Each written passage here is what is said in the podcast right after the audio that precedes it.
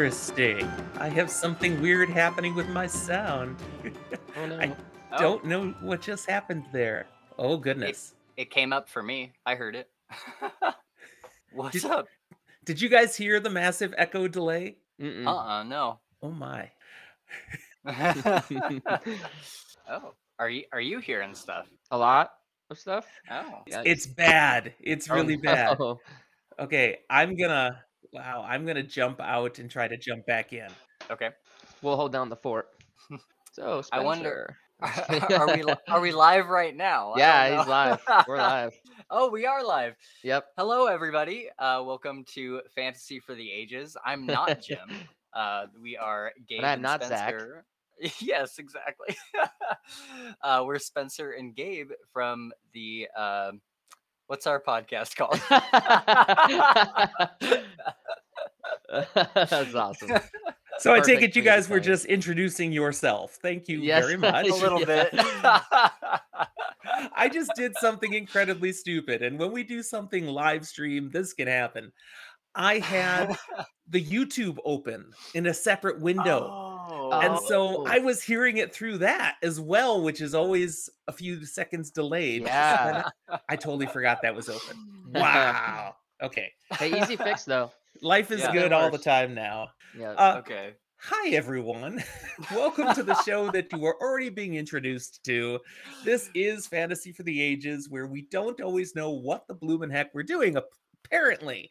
I'm Jim, and my son Zach is the one who does this show with us. And sometimes we have guests, and sometimes Zach doesn't show up. Now, Zach was not scheduled to be here today, so this is not a what? Where is Zach?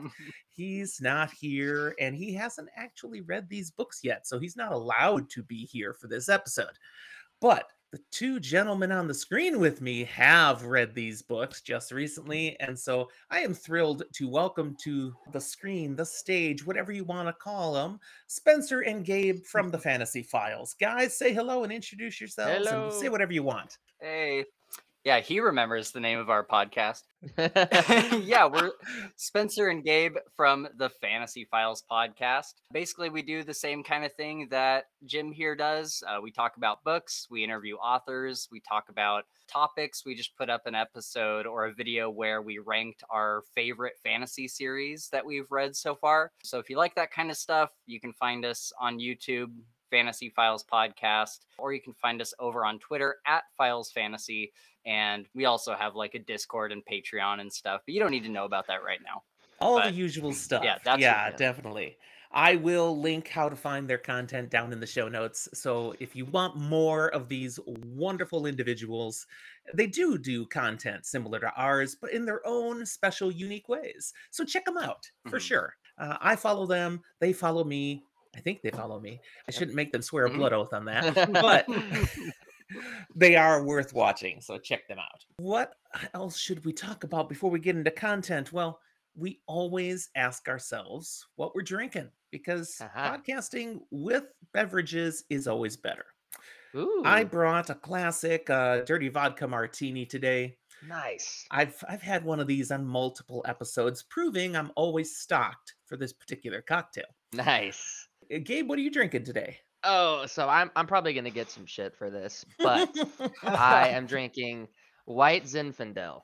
Oh, okay. Oh, wine. you know, there was a Everybody like whenever I tell somebody that, oh, that girls drink that, you know, it's There a- was a time I I, thought that was good wine. That was like yeah, my favorite. I like it a lot. Yeah, yeah. Is it is it out of a box or a bottle? Yes, box. It is the box. Yeah, You went all in. box. Well Yeah. done. Well done. Yeah. It lasts a long time. It does. That's right. And Spencer, you can put that one in the fridge. Yes.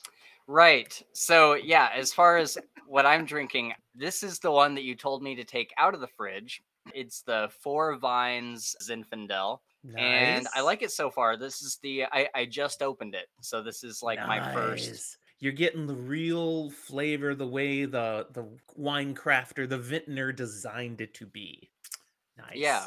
Yeah, I, I like this a lot so far. It's good. Now you can get real, you know, wine snooty with us and tell us what notes are coming through. A There you go. Right. sage, a Yeah, because I know.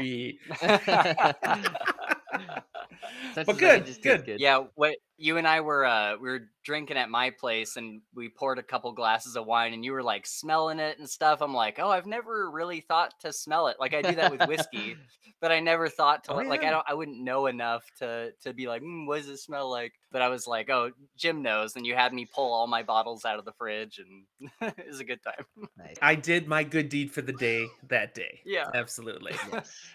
Taught me about aerators. Yeah, that was a fun episode. You know, this right now is streaming live on YouTube. And if anybody happens to stumble across it, great. But then I'll be pulling this down and reserving it until the official drop day. So most people Okay. won't see this until I've posted it official, which will mean it comes out after the episode you and I just did, Spencer. Uh, I was Okay, cool. editing that earlier today. We had a lot of fun going Yeah, through all was a good kind of books. So go back and look, everybody, at episode 199 and uh, Yeah. you can see what kind of shenanigans Spencer and I got up to.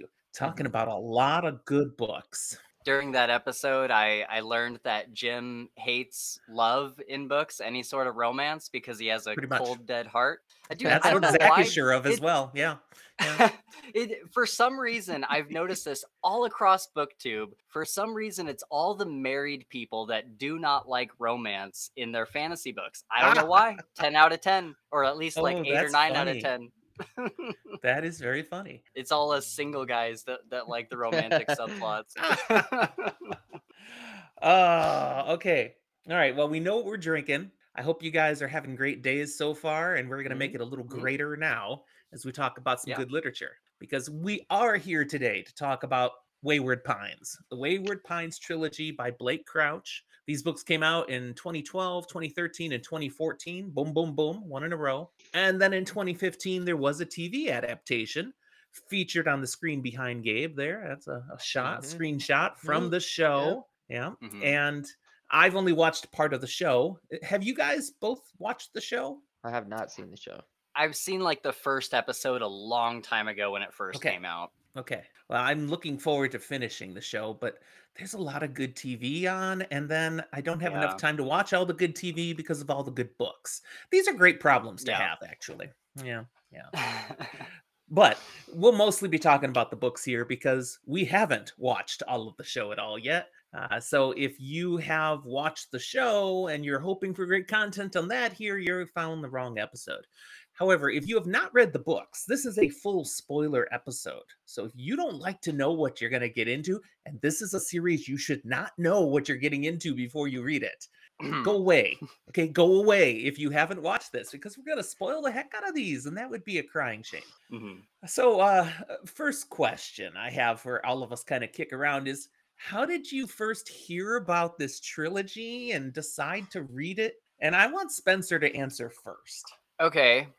I think that I, I think that my first introduction to it was the show because I remember seeing that when I was a teenager. And then, you know, as we started the podcast and and kind of started looking at books outside of fantasy, we were getting really into like Dean Koontz and the occasional Stephen King. I kind of remembered there was some like dead part of my brain back there that reminded me that this b- book series was a thing. I was like, Mhm. oh yeah, I should check that out. And so I, I bought it on Audible and it just kind of sat there forever. I bought all of the books at a used bookstore Nice. and they kind of sat on my shelf for a long time. And then Mike from Mike's Book Reviews, he started doing a Blake Crouch series where he was going through pretty much all of Blake Crouch's books, or at least all his really popular ones.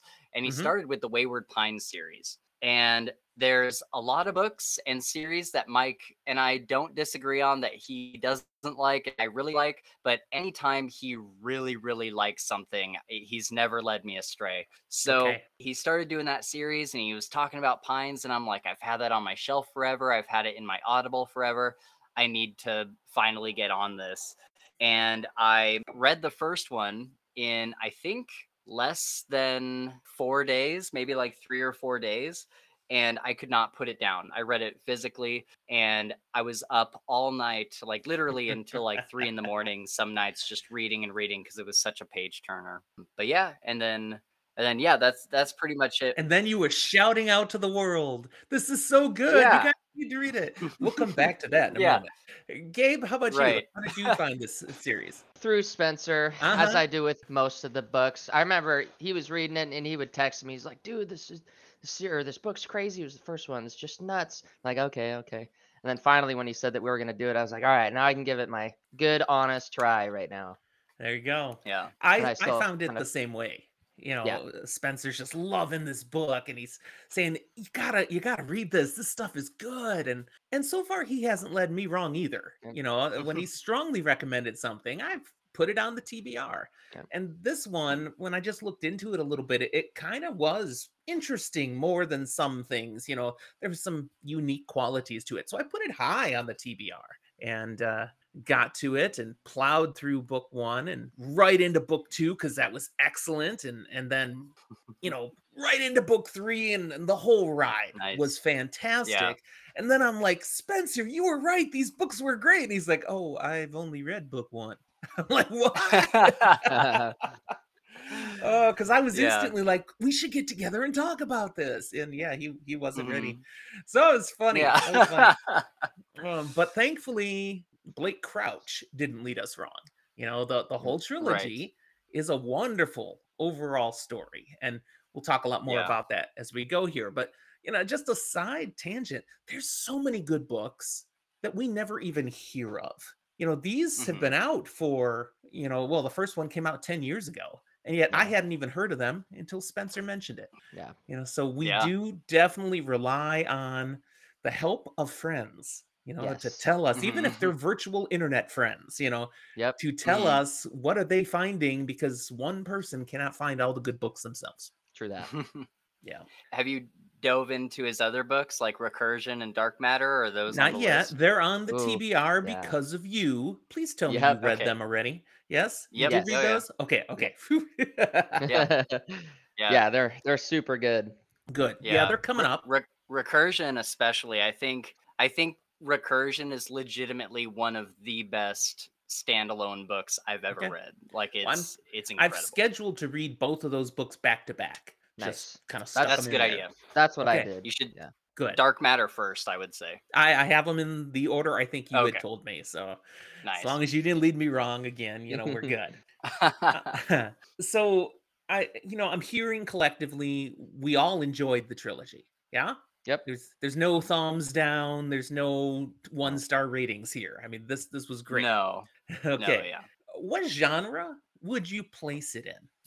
psychological thriller sci- sci-fi sci-fi thriller i guess Yeah, yeah. It's kind of hard to pin down a little bit. It is. Yeah. Yeah, it definitely has the science fiction, but there Yep. was such a yeah and you say thriller. I like that. There's definitely mystery. I mean, heavily leaned into a mystery Yeah. as you're trying to figure Yeah. out what's going on. And, and you know, and and our lead character is Secret Service. You know, he's a kind of police investigator. So it's also got that kind of crime mystery thriller element. yeah And it, I think it leans more heavily into that at first, and then you realize more and more this is straight on science fiction too.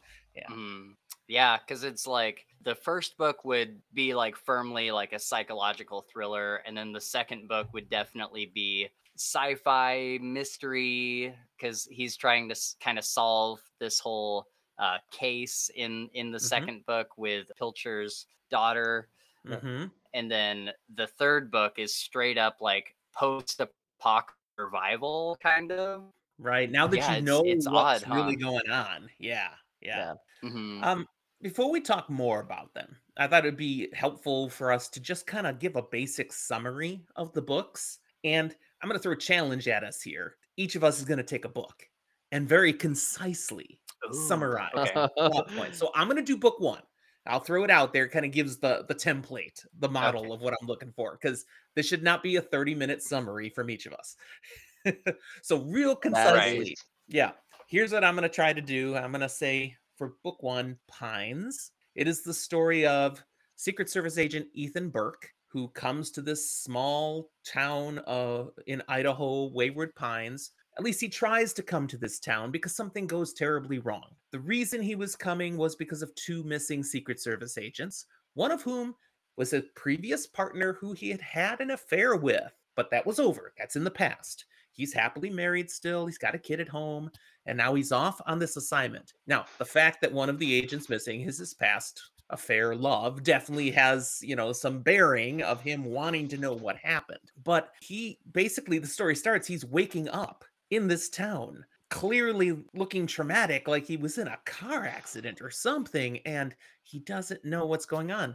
And he came with another agent. That guy is nowhere to be found. And the Mhm. mystery of the story is Ethan discerning what happened, what what's you know what's the deal, and stumbling along between visits to the hospital, to the sheriff, to other people in town, and finding something's not right here something's clearly not right. And what's not right is that he's in Wayward Pines, Idaho, just like he thinks he is. But over the course of the story, is going to discover he's not when he thinks he is. And the author does a great Right. job of interspersing past things with present things without you knowing that's what's happening Uh, Mhm. because we're we're seeing what his wife and son are experiencing and and stuff his boss you know different different pieces of the story that happened as it turns out centuries ago now Mhm. but still are relevant to what's happening now. And over the course Yeah. of the story, he does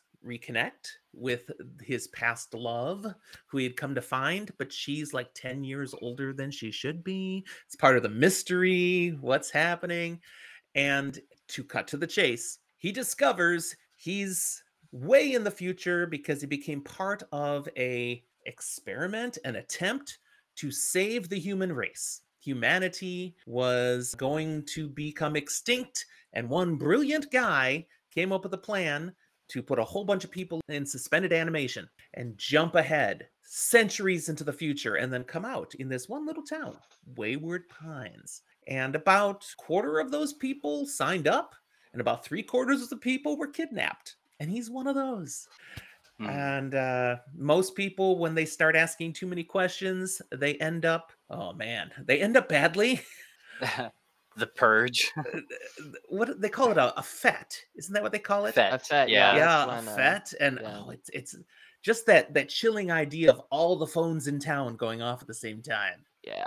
it's time to kill people it's like oh wow dark okay hmm but he escapes from having something like that happen and actually escapes wayward pines which is impossible. There's no way out. But he gets over the fence. He gets out to find the rest of the world is now unsurvivable uh, with abbeys. These aberrations that perhaps who knows what they are you know at this point. They're just they're scary and they're deadly and get back in town get back in town you know but there is part of the town that is inside of a mountain and these are the guys who really know what's going on. They are the the men behind the curtain and he Mhm. discovers all of this and hmm now what? That's where we move to book two. And of course i left out details. See it's succinct Sure. but that's the basic Yeah. point here. Spence i'm gonna kick it to you. I gotta point the right way on my screen to take There us through a little bit of book two wayward Yeah, so I, I'm not sure my summary would even be as detailed as yours, but basically, it's gotten to the point where he is living with his wife and child again, and he is now the sheriff, and he has to do all of these kind of darker things that the previous sheriff had to do because the Sheriff Pope was firmly on Pilcher's side. And so he knew all of the kind of workings, and he was the one who had to call the FET. And he had to, when people would get released from their cryogenic sleep, he would have to like kind of ease them into the town if they were freaking out. And so we we see Ethan do things like this one guy gets released and I'm actually not sure whatever happened to that guy. I don't know if you guys remember, but he goes to talk to him and he's like, "Listen, you just got to do what you you're told. You just got to do what you're told. I can't give you any more information than that. You just got to get in the swing of things and just live. That's all you can do." mm-hmm. so we we see him doing stuff like that throughout the book and then he starts to kind of grow closer and closer with his wife after this long time apart and he shows her that not only does she have a microchip but he shows her that there are uh, cameras and microphones all over the place and they find a couple different ways to talk really quietly with each other to kind of avoid all that stuff. Meanwhile, while all that's happening, Pilcher's daughter, we, we find out later that it's his daughter, Alyssa, has been killed. And Ethan finds the body on his way back from the mountain one night. And it's got the the corpse has all these like really clean cuts with no blood. And so for most of the book, he's trying to figure out kind of who done it, right? throughout all that, he kind of comes to the conclusion that it was Pam. And then he starts a friendship with the security guy, the guy that watches all the cameras. And he's able to find the video where Pam and Pilcher are in the morgue with his daughter and they are just cutting her to ribbons. And They're the ones who did it. scene. Yes. Yeah. Yes. Right. So then from there, it's the third book where he has to call the Fet on someone else, right? hmm That's not in the second book. Okay. That's the third book. Yeah. I'm trying to I'm I'm trying to remember exactly where the second book ends because he ends up infiltrating Kate's little group. They have their own like smaller version of the mountain where he goes back there and they have like Actually, uh, no, it is the second book, isn't it? what I It's near the thought end of the second yeah. book. Yeah. 'Cause Yeah. I think Yes, that, I think the end, right, okay, the end of the second book is when like they open the gates. Yeah, because the third book is the right, aftermath of that decision. Yeah. Yeah. Right. Yeah. Right, right. Okay. Yeah, so he's kind of hanging out in Kate's little sanctuary that she had. There's like a tunnel mm-hmm. they go through and all these different things that they have to go through to get there. And then he has this just mastermind idea and I was so surprised. Like I knew there had to be some sort of twist coming, but for a while I was like, "Oh man, like he's just going to you know, rack this up as the cost of doing business. See, you we're going to talk about gonna- shocks and surprises. Absolutely. Yeah. Yeah. So, so yeah, he he calls the Fet, and at the end of it, he kind of turns it around, and he's like, he he doesn't kill uh Kate and Her Harold, I think his name Harold. is. Yeah. Yep. Yep.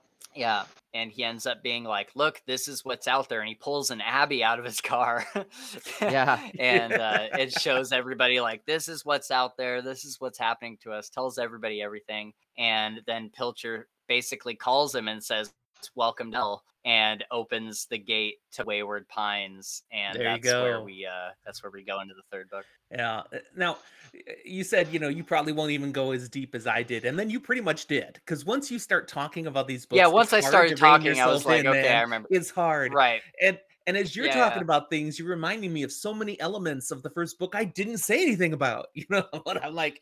if you are watching this show, people, we're assuming you read the books. So we're not trying to Right. give you everything. You know it. We're just refreshing. So great stuff. Book one, book two. Now, Gabe, take us to book three, The Last Town. Book three, I think something you said earlier, the aftermath is a great, great descriptor for for this book. When uh, I don't know if this is end of second or part of the beginning of third, but is the phone call with P- Plitchner, Pitchner, whatever his name is, is Pilcher. that at the end of the second? Pilcher. Pilchner. yeah, that's Um, that's at the end of the second book. Okay. Right. gotcha. It's like they're yours now, is basically what he tells Yeah, them over the phone. for sure They're yours. which is pretty wild and so i mean basically it's just action ensues they start flooding in he's trying to corral people and and get them to where they need to go trying to escape get weapons this and that um yeah see They're I dying have- everywhere. dying everywhere um and they finally get to and i'm probably going to skip some stuff i'm really bad at these jim super bad at the You're doing but- fine. Keep going. but they make it to this kind of underground bunker or it was part of i think actually kate kate took them there Yeah, that um, was Mhm. Kate's. It was Yeah. Kate's place from the second book. group. Okay, cool. Yeah. Um, and so they make it in there, and all seems fine, but it's not. And I can't remember what, what exactly. He, Ethan has to leave he- again. Yep. He has to leave to go find more people. I think. Yeah, there were certain Or to people find Kate's that didn't husband. get Yeah, and brought so in, so he's gonna go took- try to help. Okay, perfect. Um, yeah, and then Kim but and they're one of her- all. their name's Kim or something. The, the girl that had the card. She's like, my keys are in my top drawer. Oh, Uh-huh. was it Uh, And Maggie? then which Maggie. car? You know, Yeah, which car? Yeah, Yeah. that was really stressful. Oh, dude, that scene. yeah, was so, so good. stressful. Yep. But yeah, then the Abbeys break down the door, or they're trying to the- break Oh, down yeah, the door man, to the hard. to the And you mentioned Yep. they're at the underground hideout, but it's it's not really underground. It's way up the mountainside. Oh, which that's makes right. it really really 'cause hard they- to get 'cause They had to. to take a weird. It's route thing inside and, the like, mountain, yeah. so you got the stone. But yeah, the danger of trying to get up to it, So they're climbing. even yeah, with 'cause Yeah. Abby's over, chasing them, so you then them, it's like like, oh clawing up the side. Crazy. Very tense book. Yeah. for sure. Yeah. But- I was on edge. The ending is what's important to Tell us how it ends, Gabe. What happens? Well, so I'm I'm trying to I'm trying to remember exactly what happens at the end, and I might need some help because I'm eh, blurring. We're here for you. You know, when they get to the end there, they figured out the final mystery. You know, there there's a lot of mysteries in book 1. And then there's some mysteries revealed in book 2, mostly the crime, you know, who who mm-hmm. killed her and stuff. Yep. But in book 3, we get that ultimate mystery of this is not sustainable. There's not enough food. We're all Yeah. to die. Cliffhanger. Yep. And with the abbeys out there, it's not like we can just move somewhere else. So Okay. then they have to decide at the end, what are we going to do about it? And they have really two choices until Ethan pulls a third one out of his butt. Okay, the two choices are let's just make the best of the days we have until we run out of food, Yeah. which is a viable option. There's nothing else. This is the last town. Or option two, let's get all the the the weapons, the ammunition, and let's just strike out, just like was it Haskell? David Haskell? Is that the name of Hassler. the Hassler. Hassler, yeah, thank you. is- like. Hassler? He'd been out there. He's seen the world. He came back after over a year. You know, he's like that's suicide. But yeah, maybe Mhm. some of us could go somewhere else and and make a go of it. These are their two Yeah. options.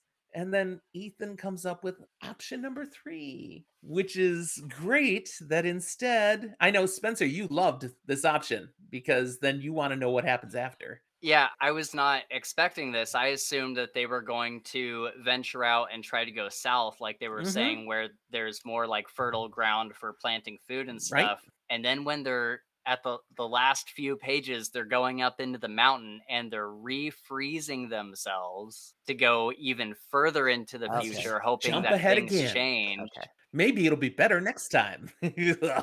Yeah, and I think that the only reason he did that was because he saw at the end there he he had known about the other Abby that they had in captivity that was more mild mannered and he Mhm. let her go. He he walked her to the fence and said, "Yeah, Margaret." Yeah. He said, "Go ahead yeah. and uh and let her go." There's real intelligence there. And, Yeah, and Hassler and- shared that too. He saw a city. I mean, there's there's Yeah, intelligence right. here. So with more time, maybe they'll become more civilized. Yeah. Less savage. Right. Yeah. Right? Less Yeah. eat us. Yeah. Right. Yeah. Le- less killy. mm-hmm. Less killing. So yeah, then they get into the sleep chambers. I forget what exactly they're called. Works for and me. they're uh Nice. yeah they're the the cryogenic pods Yeah. Oh, um, now you're getting all sciency. Okay, fine, fine. right yeah and uh yeah they they get in there and those were some really really heartfelt moments Yeah. and then the last couple sentences the last like little paragraph is 70,000 years later Ethan Burke opens his eyes And we get nothing. We don't know what happens. Nothing. Ooh, make your own story now. Tell your own adventure. Yeah. Mm, it's it- great. dude it makes me so mad that it ended that way but also like that was a great ending but also oh god i just want to know what he sees when he opens his eyes Well, do you think season two will season two of the show might shed some light on that? Uh, season two of the show goes a totally different I direction know. and makes Oh. some crap that is Gotcha, not gotcha, relevant to the books at all. oh really I've caught that already. Yeah. Oh, yeah, it's okay. Nothing. It totally goes okay. off the rails. Well, well, I was I was doing some googling last night, and I looked up, will there ever be more Wayward Pines books? Because this is supposed to be it. And I had heard him say in an interview long time ago that the Wayward Pines trilogy was all there was. There was never going to be any more. But Yeah. the cover art that's behind you, Jim, is his new like kind of 10th anniversary cover art that he put out. And with that, he said that through that whole process, it's made him really want to kind of revisit this story. Hmm. And so I'm hoping that someday, 70,000 years from now, we get a Wayward Pines 4 and we get to see I would struggle with that, civilized 'cause abbeys or part of what's cool about this is that we Is we that have the the- yeah. context of we've taken our day and we've transported it to the future and you've got the majority of the people who d- who know something's wrong but they don't know what it is and they're forbidden from speaking about the past so they can just live in the present and they do that Yeah. thing and you can't repeat that now everybody knows the Right. truth Yeah. So now we're going to throw Right. them 70,000 years in the future and it, it's not the same story any way shape or form and everything's changed so you just got to make up nothing but stuff yeah i don't know not the same story See, I I I, I, sl- I slightly disagree, and I, I do believe that it would not be the same story in the way that like it wouldn't be like a psychological thriller with all these. I think he could do like different kinds of twists and like different than what we see in the Pine series. But like reading his Dark Matter and Recursion, those are very different stories than the kind of psychological horror thriller that we get in Pines. It's a lot more Mm. sci-fi. Yeah. And so I wonder if in writing those books, it would prep him for doing something in those that is 70,000 years after the events of Wayward Pines. And it's like a really Yeah. advanced society. Uh, Or when I read those other books, I may have an idea like yours then. Yep. We haven't got there Yeah, yet. So yeah, I don't know. right. Yep. Yep. Yep. All right. I, I want to spend some time just talking about some of the plot points that particularly we grabbed onto. We were like, what the heck? You know, and and one of those for me is how Ethan Burke's wife eh, Teresa, son Ben show up. Okay, because what we discover in book one is they've been there the whole time. See, right. Ethan is here stumbling along in this psychological thriller, and it's we learn it's the third attempt that they've made, the people behind the curtains, to bring him out and try to acclimate him into Wayward Pines. And they do some stuff to screw with people's minds a little bit and try to get them to accept this weirdness. And the first two times it did not work, and they had to put Ethan back in, and somehow they do some memory purge. So it's a reset each time Mhm. but they only try three times. So this is the third and final shot for Ethan. But all through this time, apparently, his wife and son have already come out of deep freeze. Now, hold on. How'd they get into suspended animation in the first place? This is where we get the sucky David Haskell. Am I saying the name right? I keep thinking it. different. Hassler? Thank you. Yeah. Hassler. David Hassler, who Yeah. over the course of the books, we discover wanted Ethan's wife. has made a deal. So he Yeah. makes a deal. At first, he was just on the take to help cover for Pilcher as he's setting up Wayward Pines and kind of, you know, make sure nobody notices. He's taking over this town and, and setting up his whole suspended animation plan, but then decides he wants Yeah. in and he wants Ethan's wife and child, take the child too, to be there with him in the future so they can be together. I'm like, Yeah. this dude sucks. Now, he partly justifies it because he knows Ethan had fooled around, had had an affair with that other agent, Kate. right. And so he's not worthy Yeah. of Teresa. So he's got his eye on her. And that's how she ends up there. Yeah. Dang. I Did, mm, I do not like the Secret Service boss. Nope. Don't like him. Yeah. I think he gets off easy in yeah. It, So what are your thoughts on this? I don't. I don't think you're gonna like what I have to say. I, I think the romantic subplot of it all was so complicated in the best way. Like by the end of it, I really wasn't sure who I wanted to end up with who because despite the fact that Hassler had done this really, really crappy thing and you know sent this woman and her child to the future, like that's unforgivable. But that aside, you know, Ethan for a long period of time was gone and it was just Hassler and Teresa and they Yeah. made their own sort of friendship and she even But that was she even says fault. that yes it was but she even says that Hassler loved her more than Ethan ever did Mhm. and Ethan behind the scenes is cheating on her with Kate and even when he's in Wayward Pines he still thinks about Kate even when he has his wife. I'm sure they I think they made out a couple times throughout books 2 and 3 and it's like I, yeah it's it's tough because like who like Hassler is this guy who is utterly devoted to Teresa doesn't want anybody else but Ethan is uh what's the son's name Ben. Billy, Ben, Bobby. Ben. It- it's his Ben. it's be- he's Ben's dad and he's the one that's always been there despite the crappy things that he's done. And so nobody is really it's it's really morally gray and that's what I love about uh some modern books. It's just like super gray relationships, super gray characters.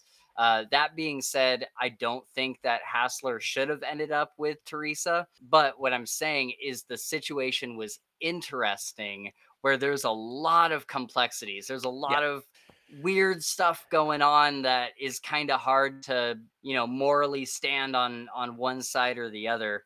I was kind of hoping that just to throw a wrench in the works, I was hoping that Crouch would go the route where Teresa ends up with Hassler and Ethan ends up with Kate, because then oh. it would almost be like the people they wanted all along, you know? And but it is interesting that Hassler ended up with Kate. The the thing that I don't like about that is there was never really any chemistry there, so it was kind of like, well, we need Hassler to end up with someone, or we need Kate to end up with someone. So yeah. they just stuck those two together. You mentioned that you thought uh, you think you remember Ethan and Kate kind of making out a couple times during the series, and yeah, that doesn't happen. No, no, yeah, no, no, no. They, no, no, they there's definitely like a, kiss. There's like a kiss. That's not the oh, same oh, as making well. out. Okay, we need to well, whatever. our okay. levels of bases here, people. There we okay, go. sure. Okay. But Kate is the one, if you recall, Kate's the one that broke off the affair. And she broke it off right, yeah. when Ethan was right ready to leave his wife and son and go with her. She yeah. wasn't married. She was the, you know, the innocent, just I'm here, I'm available. And Ethan kind of stepped into that availability. And when she yeah. saw what he was about to do to Teresa and Ben, uh, she's like, no, this is wrong. She breaks it off. So that's but why she still mentions she she still mentions in books two and three that she thinks about Ethan all the time, and oh, she's oh, yeah. like, I'm still oh, yeah. like attracted but to him. And in Wayward Pines, she has a husband and right. we we do get the sense they're they're actually a couple. They do yeah. actually yeah. have a marriage that's viable and they like each other and stuff. But then of right. course he dies mm-hmm. badly. Darn Abby's. And then she's available again. So yeah, we get right there at the ending, pretty much the ending there that she's saying clearly she still has a flame for Ethan and would have been great if that had worked out. And so yeah, the fact that she and uh Hassler. Thank you. Hassler. I'm gonna I'm gonna continue to struggle with that name. She I and Hassler, they're, they're, basically nice. They're basically both ready to jump off a cliff. And hey, how yeah. about we just hang out together instead of both dying? That's kind of how they come together. Uh, that works yeah. for me. Yeah, yeah, that's fair. hey, what are your thoughts about this whole relationship thing and all? I mean, and uh, how did you feel about it? I it was I got a little confused at some points. Not confused in the sense like I didn't understand what was going on, but like Spencer said, there's a lot of complexities involved in mm-hmm. in both sides, Hasselhoff and Ethan. um, it's gonna stick now. Hasselhoff. I know, yeah, that's it. That's it in my head. but I think, you know, I think ultimately it's what I. The ending is how I wanted it. I kind of wanted Ethan to stay with his wife um, which I think that was probably going to happen all along. But and honestly, like I was I was happy for Kate, but I was like, uh, eh, go do whatever you want. I just want the yeah. I want Ethan and his wife together and the son and happy family ever after. Yeah. Yeah. So in the end, he basically he does the right thing. You know, yeah. he's going to stay with his wife, but we also get the sense he's not sacrificing in staying with his wife. He does love his wife. Yeah. He also right. happens to love another woman, but you yeah. know, the heart yeah. wants what the heart wants. Right. He does what is the honorable thing. He made a commitment in marriage and he stays with it. Yeah.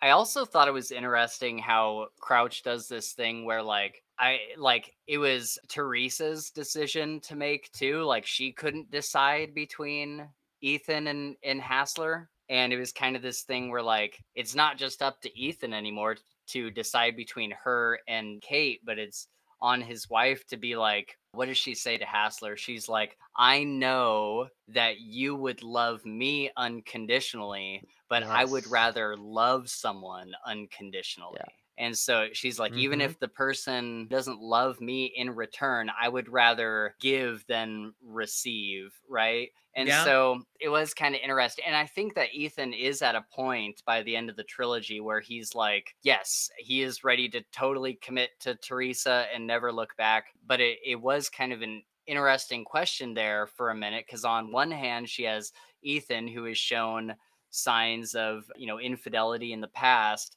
and then she's got this other guy totally devoted to her Yep. Eh, that's what i loved about it it was a hard decision I, I that's what i really really liked about it I tell you, Ethan had a lot of nerve when she finally does share. yes i that, know Well, you were gone, and as far as I knew, dead. Um, I had this thing going on with uh Hasselhoff, and you know, it was it was really awesome. And but we thought you were gone forever, and Ethan gets like angry. It's like, dude, you got nerve, yeah, man. Yeah. That was i know you got some balls. fix your crap. That that is wrong. Okay, Yeah. that is so wrong. Uh, do you know the word Yeah. hypocrite? You right now, you. Okay, okay. uh, So uh, that was one of the the, the issues I had the the biggest ugh, about in the series. But there's a Th- lot thanks of things for in indulging here, the romantic subplot for me by the way you know, because somebody says I hate romance, so I gotta I- lean into that a little bit. okay, there are a lot of surprises throughout this book, uh, these this trilogy. You know, there's there's mysteries. We're trying to figure out what's going on, and then reveals. And and Blake Crouch does a nice job with those, I thought. So my question for you is: Were any of these surprises, you know, truly surprises for you, or had you kind of figured out what's going on before any of the reveals? So, what I say you? so I, I do have something that I, you know, I want to say I was surprised, and it's kind of a give and take thing. Um, but oh, what's the bad guy's name? P something prep. Pre- Pilcher. Pi- Pilcher, thank you. Um, at the end of book two, you know, I always knew the guy was crazy, right? Oh yeah. Um, just megalomaniac, Mhm. crazy, but I never thought that he would actually destroy the city. I was like, when he got drunk and made that phone call and said, you know, screw you, like I'm Mhm. just gonna burn it all to the ground, burn all of it. I was like, whoa, because the whole time he was like, that's like his baby, you know. Yeah. But it just goes to show how freaking insane he is. But I was pretty surprised. I didn't think he'd do it, but he did it. Yeah. Wow. yeah That- that's a good that yeah I, I think for me god so many good little twists and turns like i mentioned earlier the uh the fete that he calls in book two that was one of the things where i'm like i do not know how he's getting out of this and for a large majority of the time i thought that he was just gonna kill kate as just to keep the peace and just to do what Mm. he's got to do to survive I, I was almost certain that's the way that that was going so when he turned that around that was really interesting but also the first book there there's so many little twists and little surprises it's kind of hard to pinpoint one that made me go what? No way but i think that the first book really is the most like twisty turny of them all and you, you get to the end there where he's made his way onto the other side of the fence and you see an abbey for the first time and you're like oh my god and you kind of have this feeling I, I don't know if it was this way for anybody else but for me in the first book i was going up up until we got ethan jumping over the fence i was kind of going back and forth like well could it be some sort of like alternate reality? Could it be like like all the all this sci-fi stuff? Or could it be something a lot more simple where these people are just in this town and not allowed to leave? Is it or like the you know kind village? of throwing all these ideas around. M. Night yeah, the village. Yeah i was gonna bring that up. Yeah. yeah and and so i was like kind of throwing all those around but i didn't have any sort of like concrete solution to what i thought was going on. So i was close but then when we get outside the fence you see the abbeys you see him go way out there he's going way up this like side of a mountain and they're climbing after him and all this stuff Mm-hmm, and then you get pilchner coming in and didn't he come in like on a helicopter or something and scoop him up and then he tells him everything and once he does it's like oh okay yeah. that's awesome and it it it's so cool it wasn't like i don't know i it, I like half expected it i half expected them to be in like some sort of sci-fi scenario but man that was it was such a good scene and Mhm. even the twist of like I, I don't know if everybody else felt this way, but when he gets Ethan in the helicopter and he's taking him over the land and he's telling him about all everything that's happened over the past like 1800 years or whatever it's been, you almost kind of feel like Pilchner is a guy where he's not like a villain for villain's sake. He has like a very solid motive. He Yeah. he may not even be that bad of a guy. Like he may just be trying to make the best of like a terrible situation. And then we get the second book and we see that he is like the oh, no, worst he's a person terrible ever. He's a terrible But- guy. But for that first book near the end there, I was like, oh, maybe this isn't like as dark and twisted as Ethan thought. Like maybe it was his like misrepresentation in his mind about what's going on here. This Pilsner guy is just trying to like save everybody. He's trying to save the human race. And he's got like these ideals that are a little out there, but he's got like a solid motive. And I can't necessarily say that he's wrong. But then you get into books two and three, and it's like, oh yeah, he is the crappiest person on the planet. Literally. Literally, dude. Yeah, yeah. Yeah. You get a sign of that though. You do in that first book Sure. when when he takes him out in the flight and how Pilcher just cuts off Pope, just leaves him behind. That was cold. right, yeah. Man. What the heck? That still It was doesn't make a lot of sense. Other than he's he'd already decided in his mind Ethan's the new sheriff, so I don't need Pope Right. anymore. But you get so much backstory on their relationship in the second book. You know, it's like right. how does he do that? Well, that was showing his megalomaniacal whatever Megalomaniac, side. yeah. Thank you. and and that's what I thought was interesting about him is that at his core, Pilcher is a scientist, and so he is cold and calculated. And up until later in the books, he doesn't really do anything with like emotion. Everything is like a calculated decision. So it's almost like not like a force of nature, but almost just like the decision making of like a computer. Mm-hmm. And I think that thing with Pope kind of was that, where it's like, we cannot save him. Like, he is being attacked right now by Abbeys or whatever was happening at the time. I Mhm. forget exactly. But he's like, if we try to go get him, several more of us will die in the process. We have to go. And so I that's what I love about well-written villains is they're they're not necessarily these I'm going to conquer the world, but the the best part about that is later on in the books we find out that he does have a little bit of that in him. He mm-hmm. does want to be the god of Wayward Pines. Literally, the And kids are being taught yeah. he's God. Yep. Yes. Yes. Wow. Yes. And so I, I think that that was just a really expertly crafted villain where at first we get motivations and we get kind of the inner workings and why he's doing what he's doing. But then we see some of the crazier side. And I, I like that a lot. in the in his mind he believes this is the best thing to do this is what's necessary for this to succeed that he needs to be god it's like Yeah. whoa whoa Yeah. so book one is my favorite of the three Mm. And it's because uh, there's so much revealed so much mystery and intrigue that you're slowly working your way through and and it's just mm.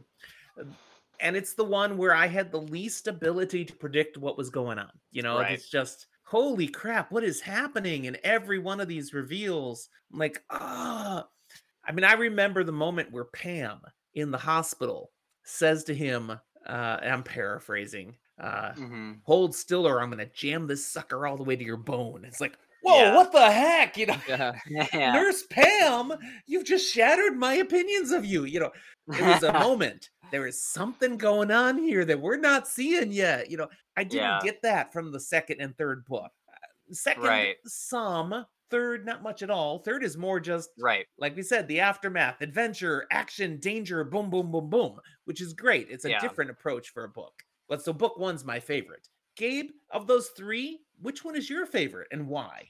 I'd probably say number two, and I think the reason is is is we start to see you know kind of the breakdown of this not really society, but it it keeps it gets hotter and hotter to stand at Wayward Pines. More Mhm. difficult for people. We start to see people challenging it with Kate's group and whatnot like that. And so kind of just like you know starting from Mr. Good Cop, like I'll do what I'm told, you know, blah blah blah, and he does what he has to, and Mm-hmm. you know, for him starting to like stand up for the people and say, this is wrong. Like there's some, like we're being tricked. There's some shit going on here. until finally, you know, after he does the the fete and it's a final like, you know, screw you, Pilchner, we're done with your crap. Uh, this is what's happening, people. Take a look. This is what we've been lied to. We've been told, you Mhm. know, hmm that. And so I don't know. I just I think I just like the build up. Yeah. Um, num- number three in a different way. I, I'm really an action guy, so that was super cool. But A lot of action. a lot of action in number three. But yeah, number two would probably be be my favorite.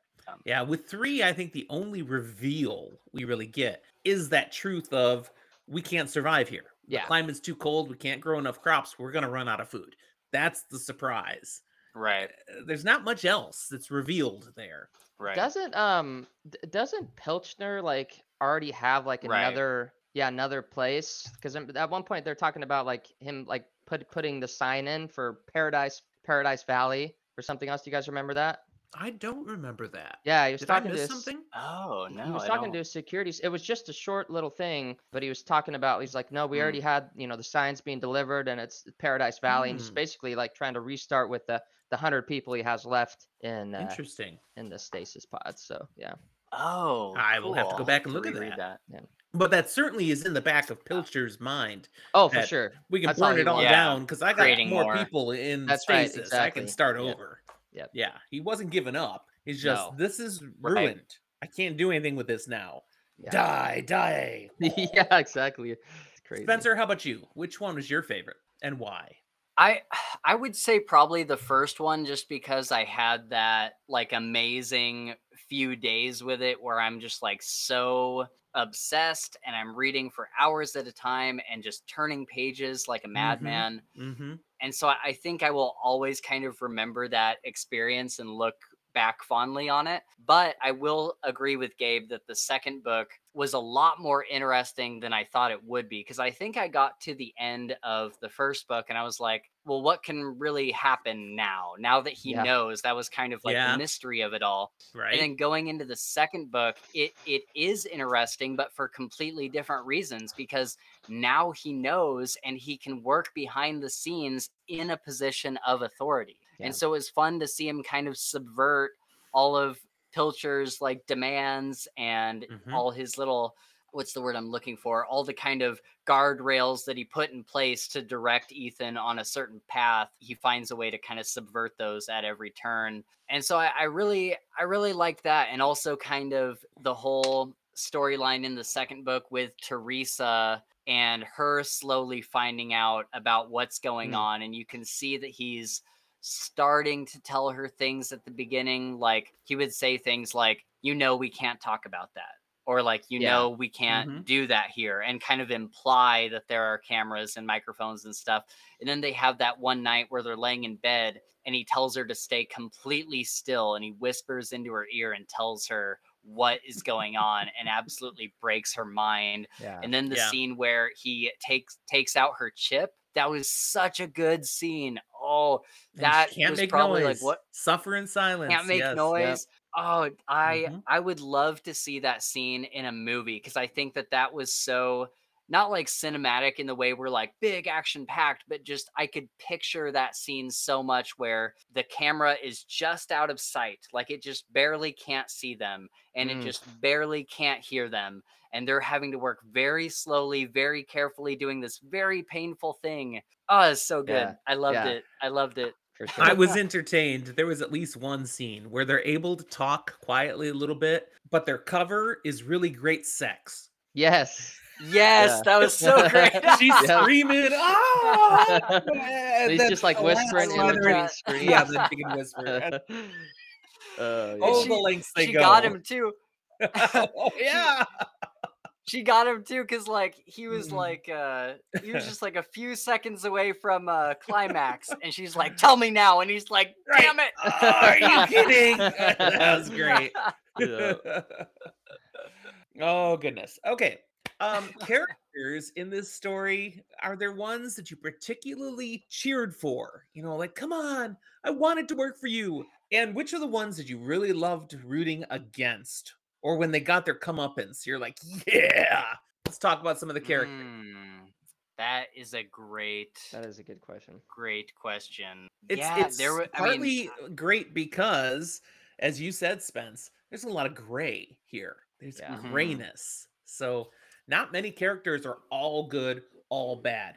But screw Pam. I'm just That's saying what. I, that. okay, yeah. Oh Pam, yeah, dude. Oh, Yes. man. Even we Uh, get the the the background, you know, as a runaway teenager Yep. That Pilcher takes along, yeah. in, but she was already scum. No, no, Yeah. you could sense it. There was already issues. Wow. Wait, was was Pam Amber? Is that who Pam is? Is Amber the, the, The the little girl, girl, that he takes like the, in? yeah, the homeless, Yeah, homeless yeah, girl. yeah. yeah. That, that Pam. becomes Pam, completely devoted to You him and didn't know that.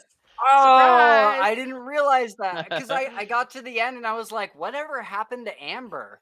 And I didn't realize that that was Pam. Yeah, that was it. Oh, that is so good. Oh my gosh. What a well written villain. Like Pam, Mhm. like she wasn't the morally gray kind of pilcher, very scientific and cold. No, She, was, just batshit crazy. evil. Yeah. Yes, And yes. And, dude, life had screwed her over, and Yep. now she's ready to screw anybody else because right. I've got a Right. mission, I got a job to do, I'm going to do it. Yep. Yep. And, and the scene in the first book where it's Ethan versus Pam in the hospital, that was one of the most heart pounding, like, oh my God, oh my God, oh my God kind of scenes mm-hmm. where he's like hiding from her and then she finds her and he like stabs her and runs and then she runs mm-hmm. after him. And Yeah. oh, it was so. It was so close at so many moments where she's like got him around the neck and he's about to like suffocate, but then he stabs her with a needle and Right? It was she's such a good just a good crazy character yes. i thought I she's have watched enough of the TV adaptation to see the actress who's playing Pam there. I do not like who they cast. It Oh. just doesn't match my Oh, image bummer. at all of Pam. So Yeah. I'm just going to say that. Yeah. okay All right. Other characters that you cheer for or you root against. Oh, of- of course, Pilchner. You know, it's that's kind of a given. And I wouldn't say that I cheer for him, or at least not in the beginning, rooted against him. I think, I think I really, really enjoyed his megalomania. If that makes any Yeah. sense.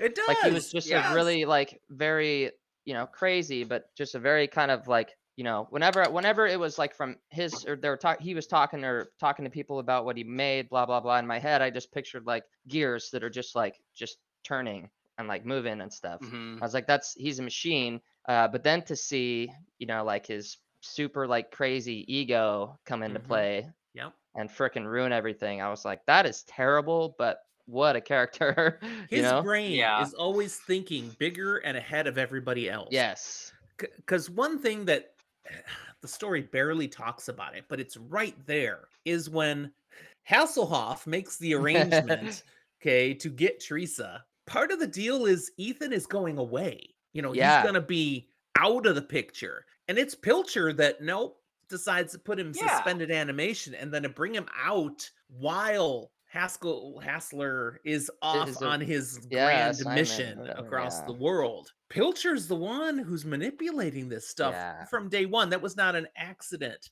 David's deal is Ethan's dead, and Mm. instead, nope, I got my own plan. Oh Yeah. man, Pilcher. Oh. Rough. Spencer, Yeah. what's one for you? real quick did we ever find out why pilcher released ethan from the cryogenic sleep while hassler was still alive did, did it ever explain that because i because like you said It's the in- deal was to keep ethan in Yeah. sleep until hassler and teresa die basically It's entirely possible that, you know, Hassler had been sent out and was gone for over a year.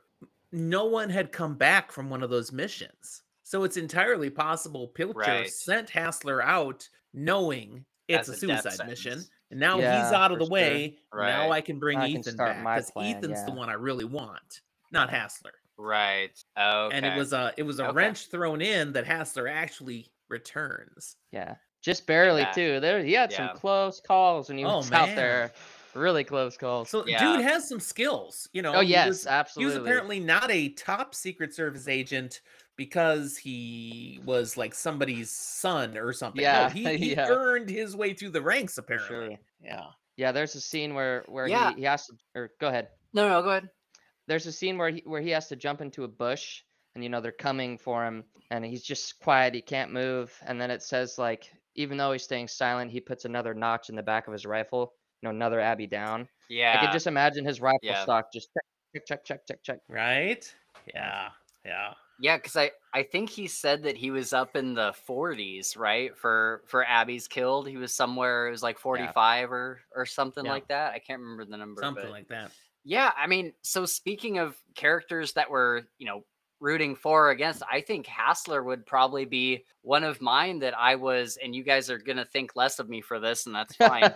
but I, I think that I think that Hassler was kind of a character that I was rooting for. Like, despite everything he did in the it, despite everything before Wayward Pines, he, you know, I wasn't necessarily rooting for him to like end up with Teresa exactly, but seeing him out on his journey and he would update like every few chapters there would be this update where he's like you know i'm i'm three hours closer to wayward pines. I'm you know another four hours closer to wayward pines.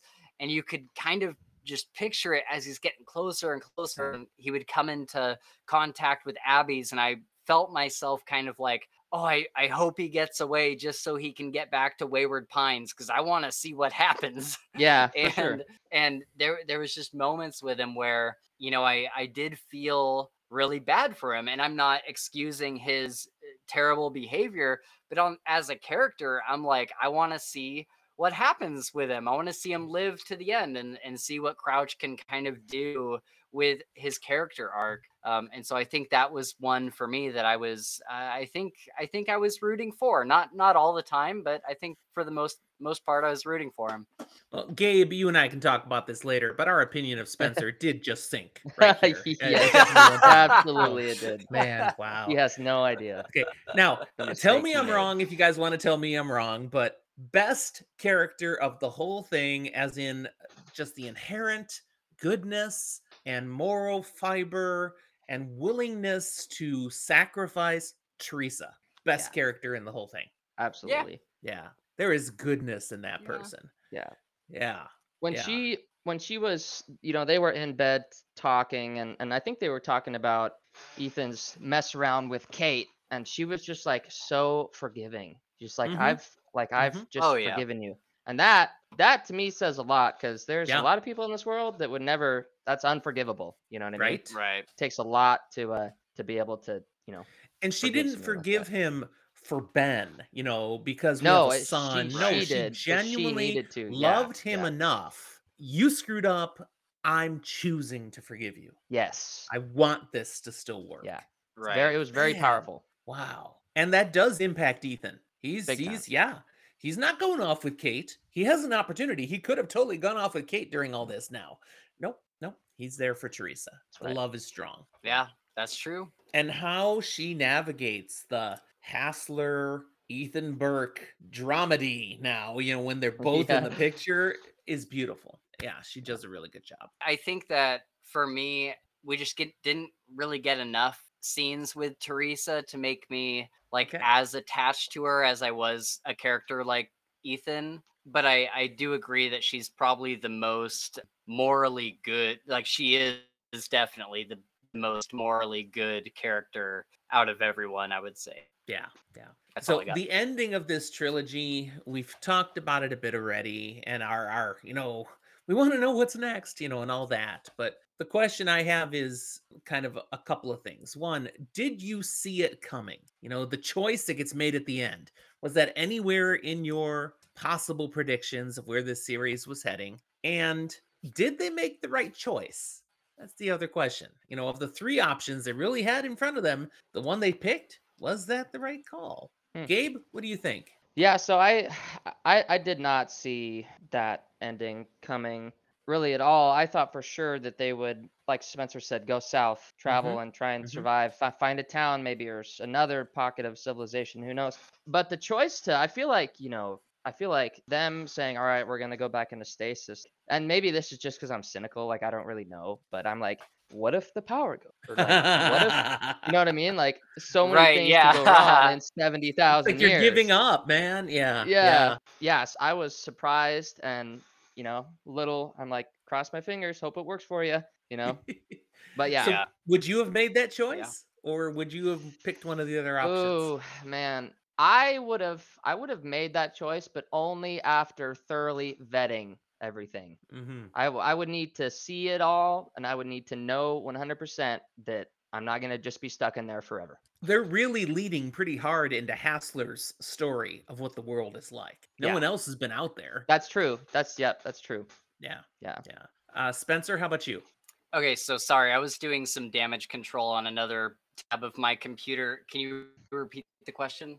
What what are we The ending. here? Did you did you see it coming? And did they make the right choice? Um no, I I definitely didn't see that ending coming. Like I said, I thought they were going to go south to more Mhm. like fertile areas where they could plant various types of food and stuff. I don't know if they made the right choice because Crouch doesn't tell us. So I would Yeah, love to know true. if they made the right Fair. choice. But I I have to imagine that in 70,000 years, you know, if if you're if you're looking at science, if you're looking at how people explain evolution, 70,000 years would not be enough time for the abbies to like evolve into a, a civilized species. But Yeah. we're also, you know, taking that with the idea that in 1800 years, people evolved from humans to abbies. Right. So, you know, given, you know, 70 times that or whatever it is in the future, then yeah, sure, they probably have some sort of civilization. It may not be super sci fi or anything. Maybe it's really tribal or just really kind of rudimentary or suburban or something. And or so, they could Yeah. have like spacecraft. You know, they're already flying. yeah, it couldn't be too Possibly. advanced though, or they should have found these people hiding in a mountain. I'm like, come on. Yeah, that's true. way long ago. Yeah, yeah. It, it has to be like a recent thing where they've they've found these people. But I think if it were me, like I wasn't see, my brain wasn't even thinking about oh, they could go back into cryogenic sleep. My brain was like, oh, they got to find somewhere else to live. So Mhm. I, I'm not sure if I would have made the same choice. I probably would have taken everybody south and tried to like salvage whatever we could, made a bunch of like big carts or something and try to haul pieces of fence off to make a fort. I don't know. Yeah, I'm with you guys. I did not see the ending choice coming. I thought they were gonna okay, let's let's. I- I was afraid for a moment they were just gonna hunker down and say, "Well, we'll just live out our days the best we can." It's like, don't do that. You know, don't give up. I was thinking they were going to relocate. So yeah, wow. Yeah. Okay, that's the gutsy choice, And- I guess. We'll just see how it works And- out. And yep. yeah. And I still I still don't quite understand why were they you would think that when Pilcher was building this mountain, this huge fortress that they all share, there would be a greenhouse element to where they're able to crops and like Well, there space. was. You would think they would make, you know, fields like artificial fields. Mm, in inside the mountain, yeah, well, maybe, but they had planned on the fact that they'd be able to grow enough food. They, they, his calculations did not account for the shift in climate. That the growing Mm. season would get so much shorter that it would be worse than it is for you now in Idaho, Spencer. These short summers, the coldness, and and that that got so much worse. That was the miscalculation. Mm. gotcha. Yeah. Oh, you know, because they do talk about that earlier, like in the second book and stuff. They're like, this winter was really long. Uh, There Mhm, are little mhm. clues to that now that I think about it. Yeah, yeah. Okay. All right. Uh, last question I have it. for us today is: Are you likely to reread these books? You know, was there enough there that you'd you'd enjoy Oh, going back yes. and reading them Yeah. again? okay, he's he's a definite. Gabe, Yep, I would reread them for sure. yeah. I have so much that I want to read that it's hard to intentionally go back and reread something, but I might do these. Mm. They're, See, they're I not very long, and Yeah. there's there's a lot of nuggets there that the first time through, because it's so much mystery, I'm sure I missed the hooks, the clues that it could be fun to read again.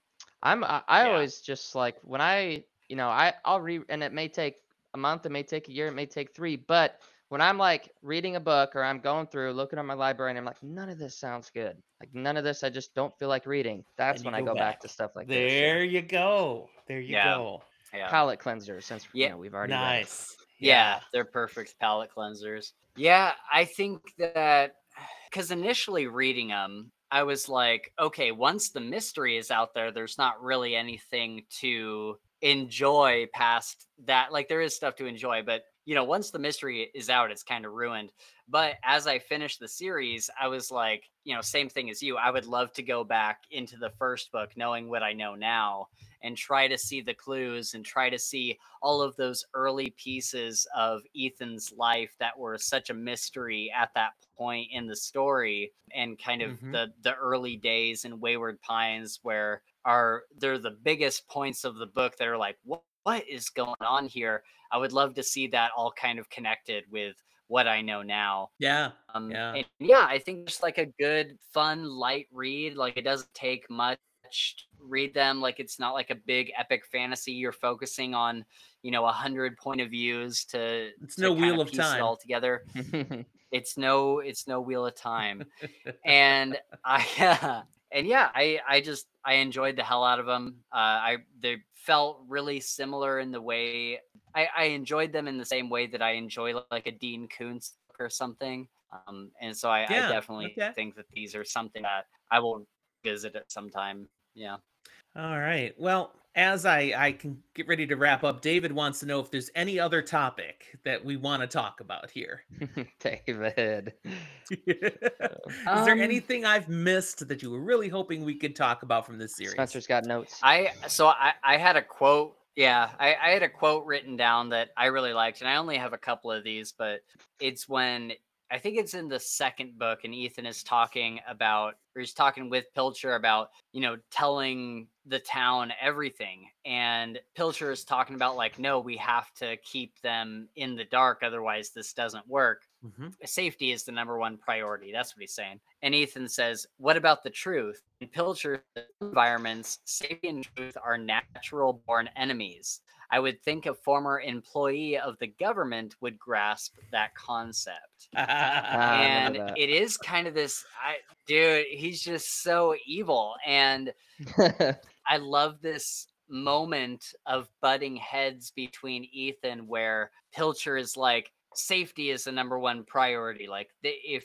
if I told them everything a lot of them would want to go outside the fence and you know they would all get killed but he's on the side of like they have the right to know which they absolutely do and yeah it's it's just a really really great standoff between these two completely opposite ideals and we see this in games like Assassin's Creed like that's what the whole Yeah. Assassin's Creed series is about is you have the Yeah. Templars who believe in 100% safety and then you have the assassins who believe in 100% truth and the answer isn't really 100% in either camp it's somewhere in the middle it's really murky and so it's i, I always love seeing two completely opposite ideals clash like this Yeah. and then i thought it was crazy that ethan isn't privy to what his son is being taught in schools yeah.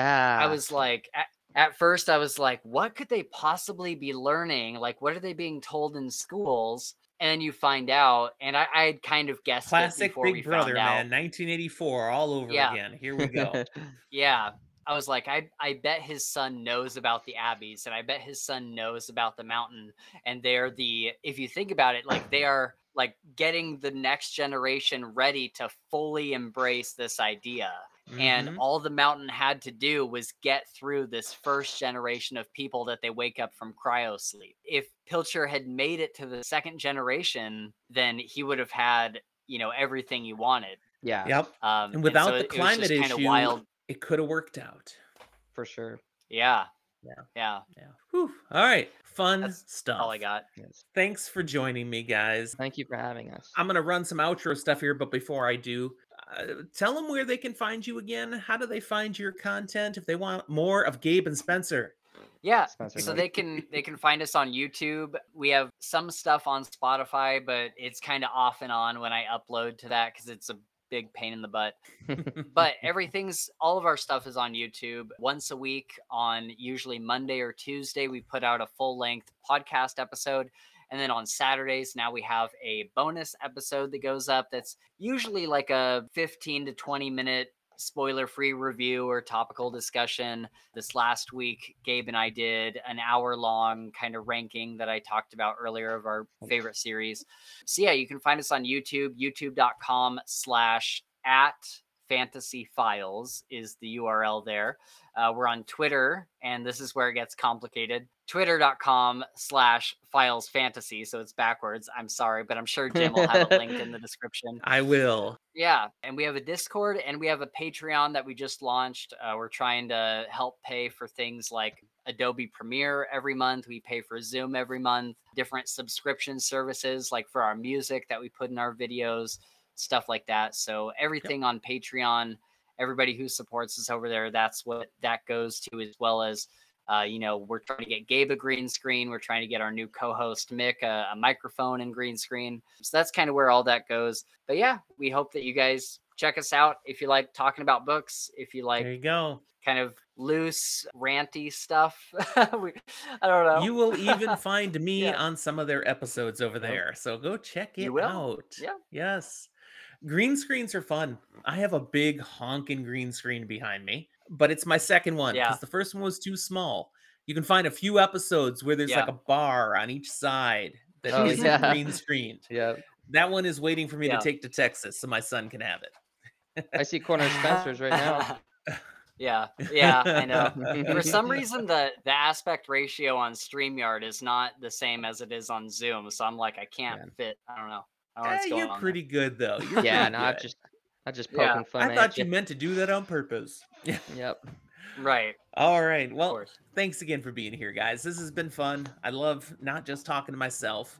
When Zach can't be here, it's great when I can have other guests with me. Let me run the outro because this is where I show everybody again the ways they can also, you know, connect with us. Yes. So please, people, like the video, subscribe. We had another new subscriber today. So every time there's another subscriber, it just makes us feel warm and fuzzy.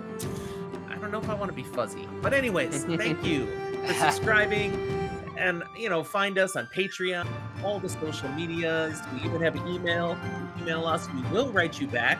It's easy to do because, like, no one uses email anymore these days. So if it shows up, we'll email you. All right. That's all we've got today. Thanks for being here, and we'll talk to you next time. Goodbye. Would-